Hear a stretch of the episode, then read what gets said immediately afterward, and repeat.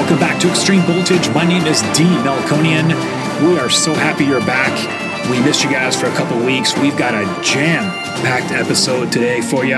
We're going to be debriefing that Denver Bronco game. We will debrief the Jaguars game. We'll go all the way back to that overtime against the Saints, and we'll discuss all three games. But let's really talk about the main focus right now as we sit 2-5 after 8 weeks in the NFL. The Chargers are on the bottom looking up, and I'm telling you, this 2-5 team easily is a 5-2 or 6-1 team. Sad to see the state of affairs in Chargerland, and I want to discuss it. I want to beat the horse right now, and let's really get cracking onto it, because this is unacceptable, right? You cannot have this type of team dominating the way they dominate in the first half, right? We're beating the dead horse, but let's just sit back on the couch. Let's talk it through.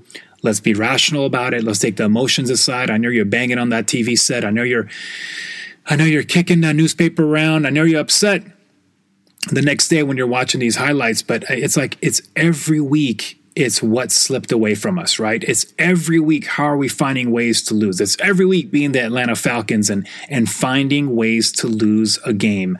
And this is very much deja vu all over again, right? Since last year, it's years past, the Mike McCoy years, the Norv Turner years. This has plagued the Chargers, be it in San Diego or Los Angeles. They've moved, certain miles away. They've moved 100 miles away, right? But they still haven't removed this curse of finding ways to lose games. It's haunted them through various coaches now, as I mentioned. It's haunted them through players. We thought this was more of a Philip Rivers issue. At least some of us did, including yours truly. We gave away a lot of games last year with some really bad turnovers, some costly mistakes. It's a combination of a lot, but I want to talk about that today. You can't just say, hey, it's whatever, and the kicker missed it, and it was a bad interception in the end zone, or we fumbled right before the half. All those happened, absolutely. Anthony Lynn was not there, missing a tackle on that 55-yarder this week against Philip Lindsay going down the middle of the field, right? Anthony Lynn wasn't the one kicking that 50-yard field goal at the end of regulation to win the game in New Orleans, right? That wasn't him. These are major issues going on, and we got to find out what it is that's making this untick, and we got to find a way to fix it. The season's not over. If you're sitting at 2-5 and saying, "Oh, season's over," okay, that most probably, it might be. I'm not saying the odds are great, but if you want to give in now and just switch the games off, that's on you. Besides being loving to talking to you guys, but I am a fan of this team. I love to watch this team, and I'm going to continue doing it because they provide a lot of entertainment. Unfortunately, give you a little cardiac arrest at the end of the games, and it's not going our way right now. But at 2-5, if you want to give up the season right now, you're not a true fan. Let's work with this, because there is a way, right? There is a roadmap for possible 7th seed in that tough AFC. Is it likely? No. It really isn't great right now. They've got to go on a nice winning spree. But if they can pull off 3 or 4 wins in a row, hey, let's just take 1 or 2 at a time, right? But if we can pull off 3 and 4 in a row, this team is sitting at 5-5, right? Even 6-5 at one point. Now, 6-5, and you're looking through another 5 games, we got a shot. Because this is a tough AFC conference, and teams are going to lose. And again, that additional one extra wild card playoff berth is in play. So there's a few ways of them going about it. But let's go back and talk about what needs to get fixed, because there are things that needs to get fixed on this team. Otherwise, we are just seeing a complete mirage of this, what this team could be like. And we're seeing consistent letdowns in the second half. Let's go back to the team overall and why this team is losing games in the second half. Based on what I've seen through my years of watching the NFL and learning the game of football, either coaching and analyzing and so forth, there's a number of ways that you can look at this. The Chargers on the positive side are so well prepared and have done such great field study and team study and tape study that they're able to come off in the first half, and they are able to dominate on both sides of the ball, offensively and defensively. And you can go ahead and I'll back those statements up with every game we've had so far. Kansas City, Tampa Bay, New Orleans, Jacksonville, Denver. Look at all those games where we're in, right? We even had one. Dominating first halves. A lot of points on the board. Again, against New Orleans, against Tampa Bay, and against KC, putting double-digit leads on the board. And not just that, they were not shootouts in the first half. If you remember, that defense kept on coming and attacking that quarterback, be it Patrick Mahomes, be it Tom Brady, be it Brees. They were getting attacked and they were getting tackles for losses, interceptions, pick six, you name it. Turnover game was happening as well. Sacks were happening. That was a dominating defense we saw in the first half as well. So it wasn't some kind of shootout we were having and then we lost in the second half. We were dominating on both sides of the ball. Now the second half has been this quagmire of problems, right? The second half is where coaches have to adjust. You've had all week to plan or make a game plan of how you're going to attack this other team, right? Excellent. You come in, you perform well, you execute on the field. No matter how much you perform, you have to execute. Your players got to play. They got to make plays. And they do for 30 minutes. What's happening in the second half? Well, a couple things, right? Let's look at a couple things. Number one, my question I'm posing is this. Have the coaches on our team, have the coaches with lightning bolts on their side of their helmet, have those guys made adjustments to counterbalance what potentially can be happening in the second half?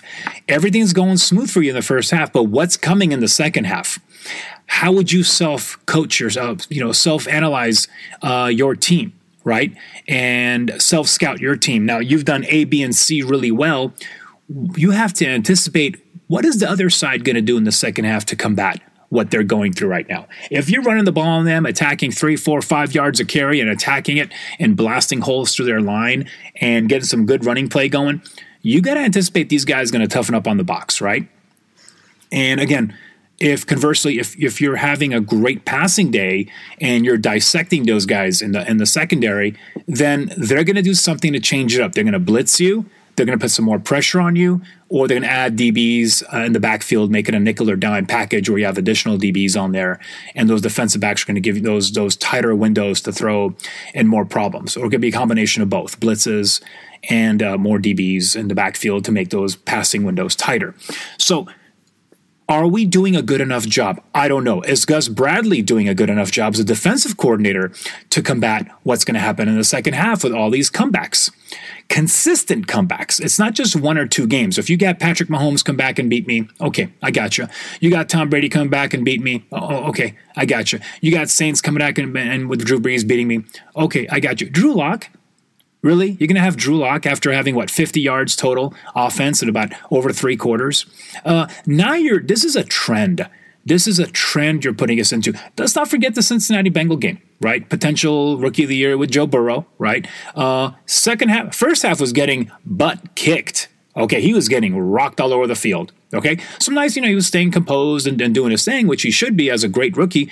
But they were making some good work. The Chargers defense was making some good work against Joe Burrow in the first half. And what happened in that second half, especially the last 5 minutes, right? Straight down the field. Should have been a touchdown. We got lucky with that. Should have been a touchdown, and that could have been another come from behind game. So consistency in regards to our inconsistent defense in the second half, especially the waning moments. So number one, we identified coaching. That's a Gus Bradley issue, and that's Anthony Lynn issue, because you've got to monitor what's happening with the defensive coordinator. But let's not make it one phase of the coaching. Okay, really, it's almost a little unfair as well, because on the opposite side, offensively speaking, you can't clamp up. If you're up by 17, I get it. The smart thing is, in the second half, you're up by 17 points or so, or 21 points, which we just saw ourselves last week. Now, at this point, you got to keep attacking. The point of the game is obviously when you're leading is to drain clock, right? You got to be a farmer. You got to milk the cow. Drain that clock, right? Drain, milk it, right? Great. But the other team knows you're going to do that.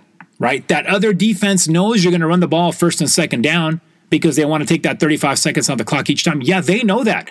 So they will play it accordingly. And if you game script it like that, where the other team knows what you're going to do, well, guess what? You're going to find yourself in a 3-and-out. Or you're going to find yourself on a 3rd and long, 3rd and 8, 3rd and 12, 3rd and 14, right?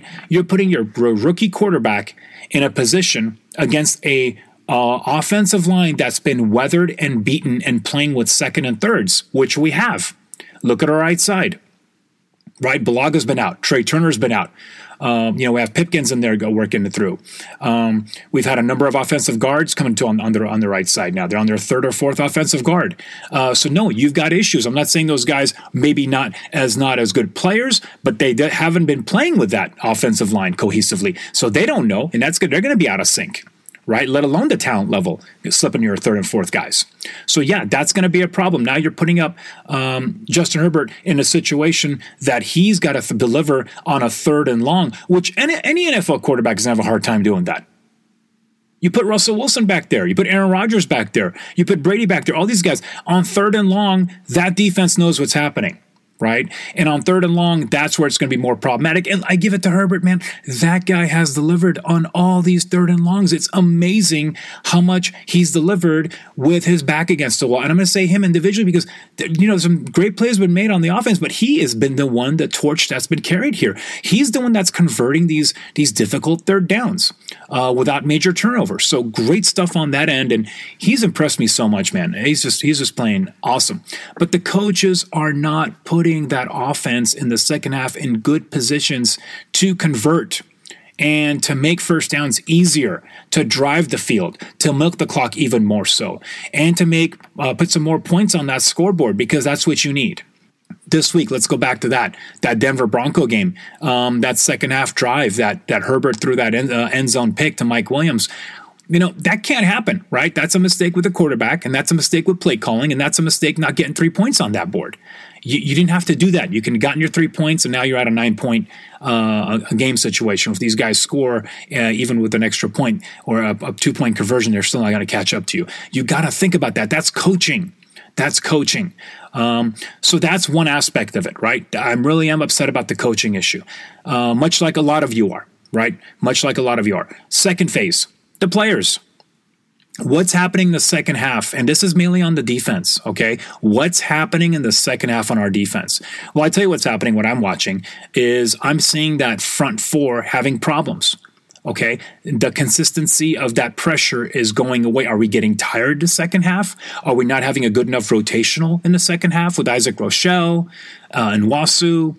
Linville Joseph, Jerry Tillery. Are we having an issue? Damian Square. What's happening on that side?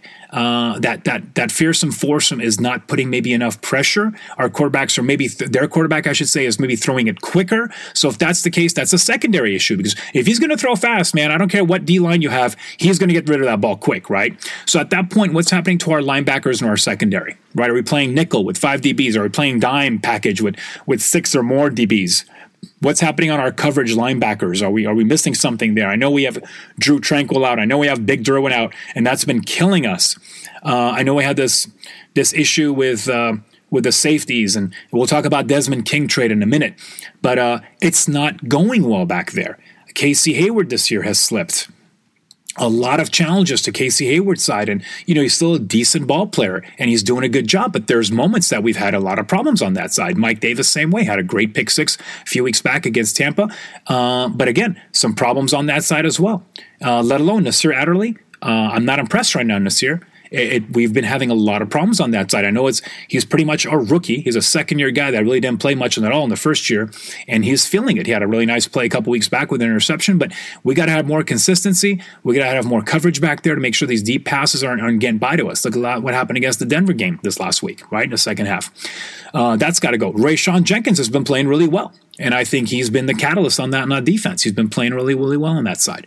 So we'll see how that goes. We got a lot of young guys playing back there now in regards to, and again, we'll get to Desmond King in a moment. But the players, it might be a player issue as well. What are we doing in a second half with players? Are they not at their peak? Obviously, they're tired. It's a long game. But we got to look at that before both someone out with a concussion this last week last few weeks has been battling knee, I guess it was knee and ankle and elbow injuries, bicep injuries. He's been having a lot of those kind of problems, but he's also been very, very winded. So these are things to look at and see what we can do, and hopefully we can get better on that player standpoint. Maybe more depth is needed, better preparation, better conditioning is needed. I don't know, but that's another problem. So those are the two areas of concern that I'm having. And quite honestly, we'll talk about Tom Telesco in a moment, but those two areas are crucial. And you really, Mike Badgerly, okay. Another problem with Badge, right? He's been a lot of misses this year with extra points, with crucial field goals. That's been a big problem for us. He's got to get better. He's got to shake off these issues. Special team wise, give up that touchdown a couple weeks back against the Jaguars. These are problems to try to fix.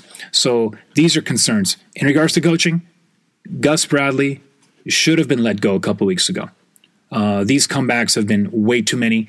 Anthony Lynn should have made the right call, tough call to make, should have let go of Gus Bradley, moved on, and tried to improve this defense. That didn't happen.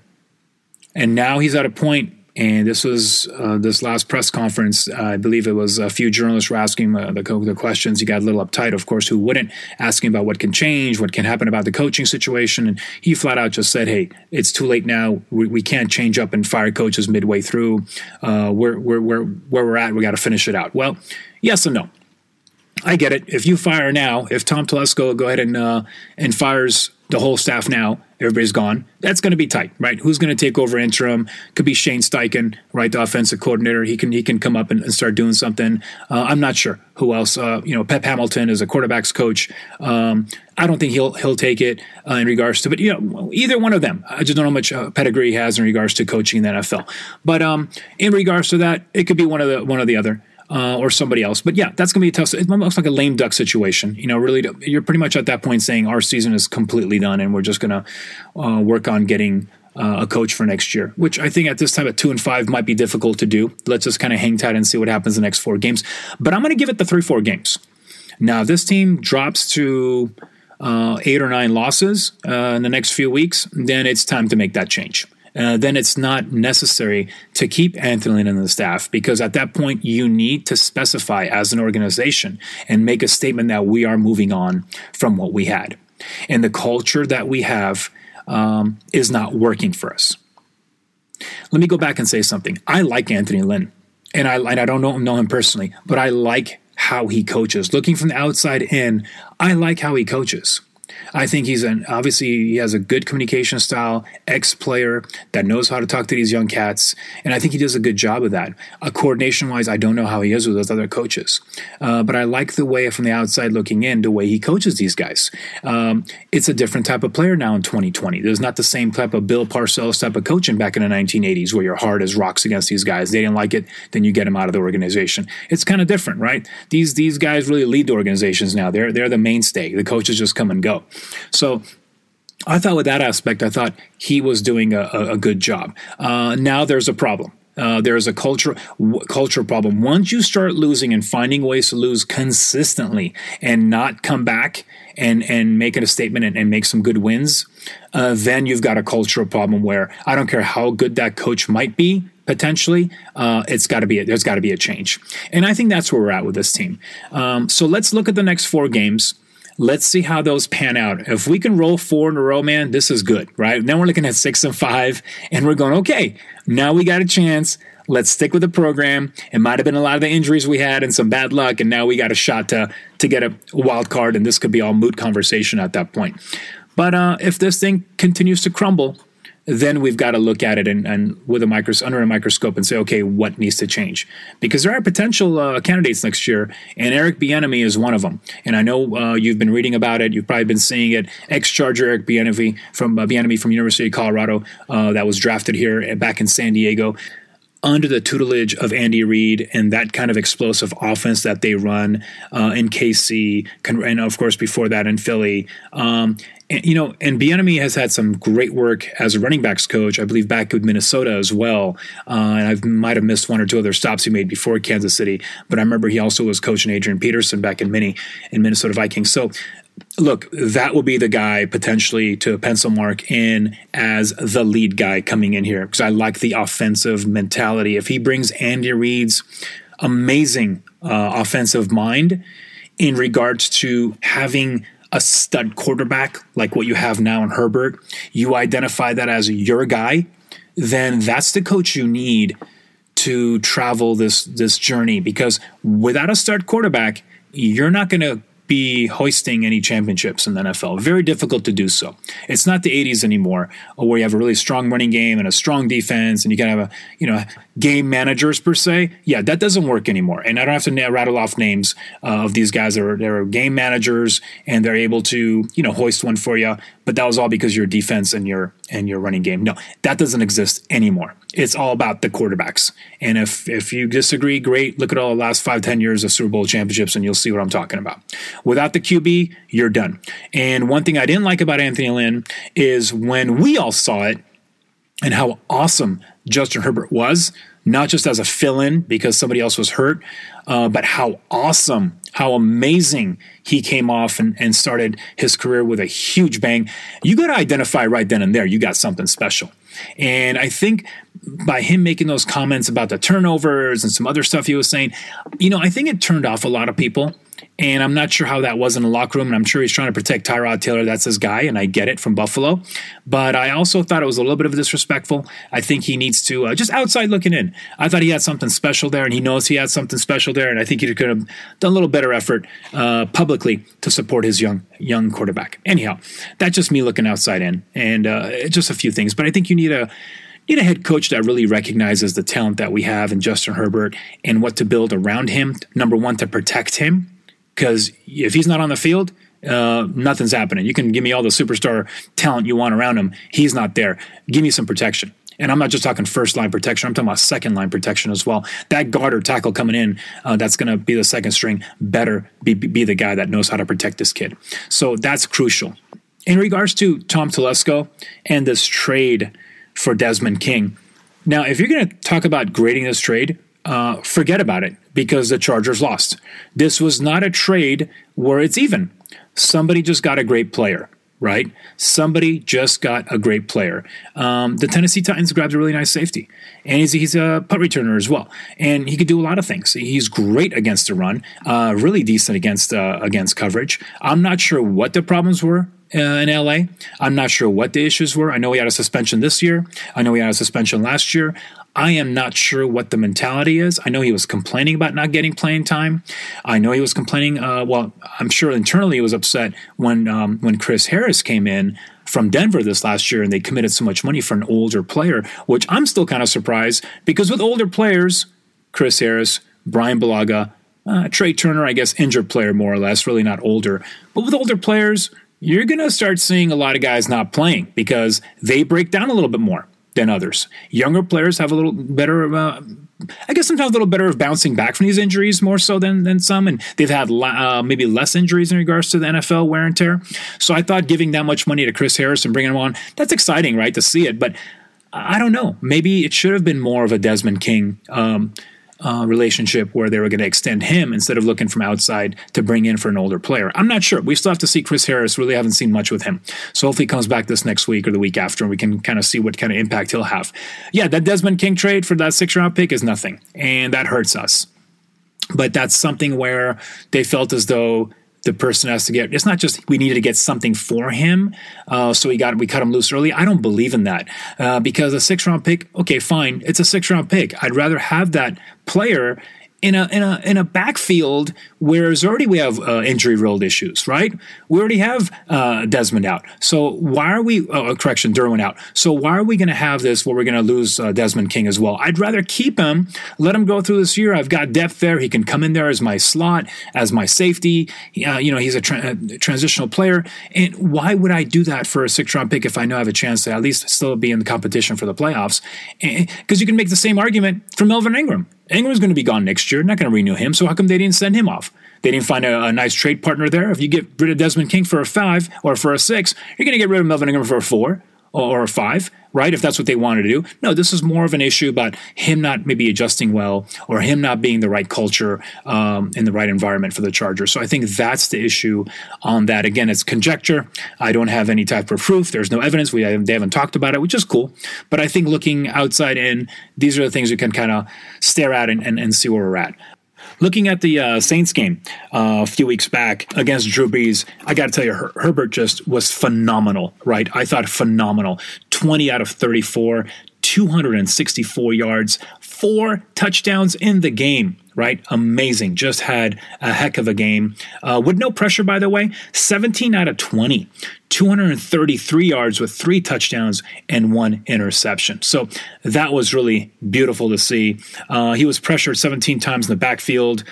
Kid really played one of the best games I saw this whole year. Josh Kelly and Justin Jackson continued to share the backfield with 26 carries together. Again, actually Jackson had a really good night that night. He had 15 carries for 71 yards, and I think you're starting to see him as a primary ball carrier here.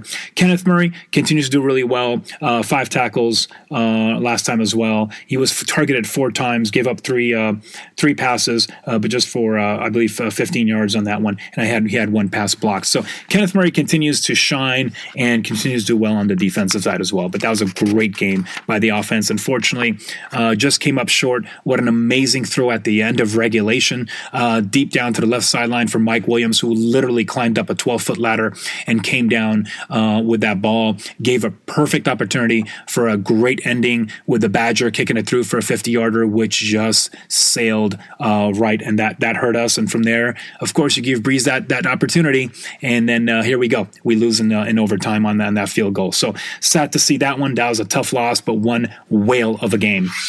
Against the Jaguars, I thought Herbert, again, came out and played phenomenal. 27 out of 43, 347 yards, 3 touchdowns, and those 3 were all on 20-plus yard touchdowns. It was pretty amazing to see. I also had 6 rushes, 66 yards, and a touchdown with no turnovers, which was pretty amazing. He continues to really spotlight Keenan Allen, had 13 targets in the game, caught 10 for 125. So really, really nice on that end. Of course, the defense on the Charger side, Robinson, the running back for the Jaguars, is really a great player. Really good story this year. 22 carries, 119 yards with a touchdown, had 4 receptions for about 18 yards and also a touchdown. So second half, I thought he really played really well and kind of took it to the Chargers defense on that end. Otherwise, I think they did a really great job against Minshew. Again, second half had more opportunities for Minshew, but the first half bottled up, really put a lot of pressure and a lot of nice hits to him. So defense played really well on that end, and luckily they were able to survive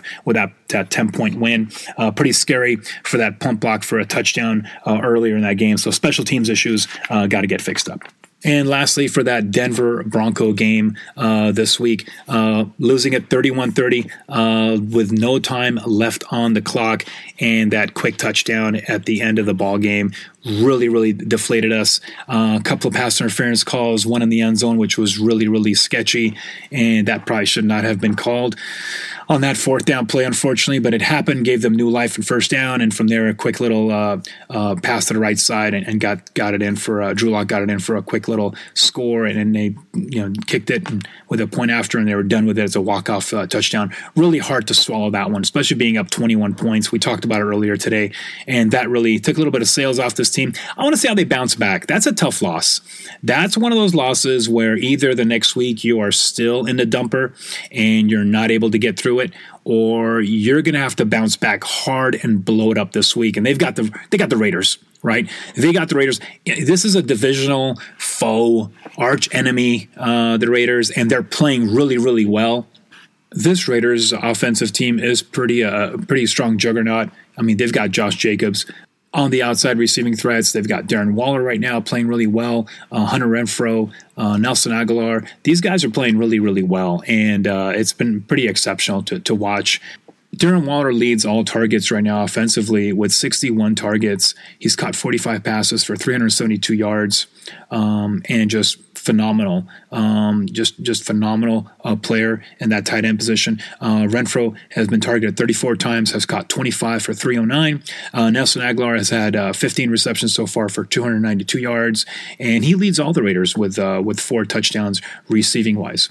So doing a really good job on that end, coming from Philadelphia. So they've got a really strong offensive potent attack, especially with that running game with Josh Jacobs. I think you're seeing some good stuff here. He's already ran for 523 yards here halfway through the season with 5 touchdowns so far. So looking really, really strong. He's caught 25 passes. He's caught 18 for 122 as well. So that offense can bring it, and that defense is playing pretty well as well. They had a really good game plan against Cleveland this last week, and they shut them down to 6 points only. So that's going to be a fun game to watch. Hey, this is it. This is what you got to come back with. You got to go. We got to win one at a time. You got to make improvements for that that second half. Consistently play your game like you do. Make the adjustments. Keep your guys fresh.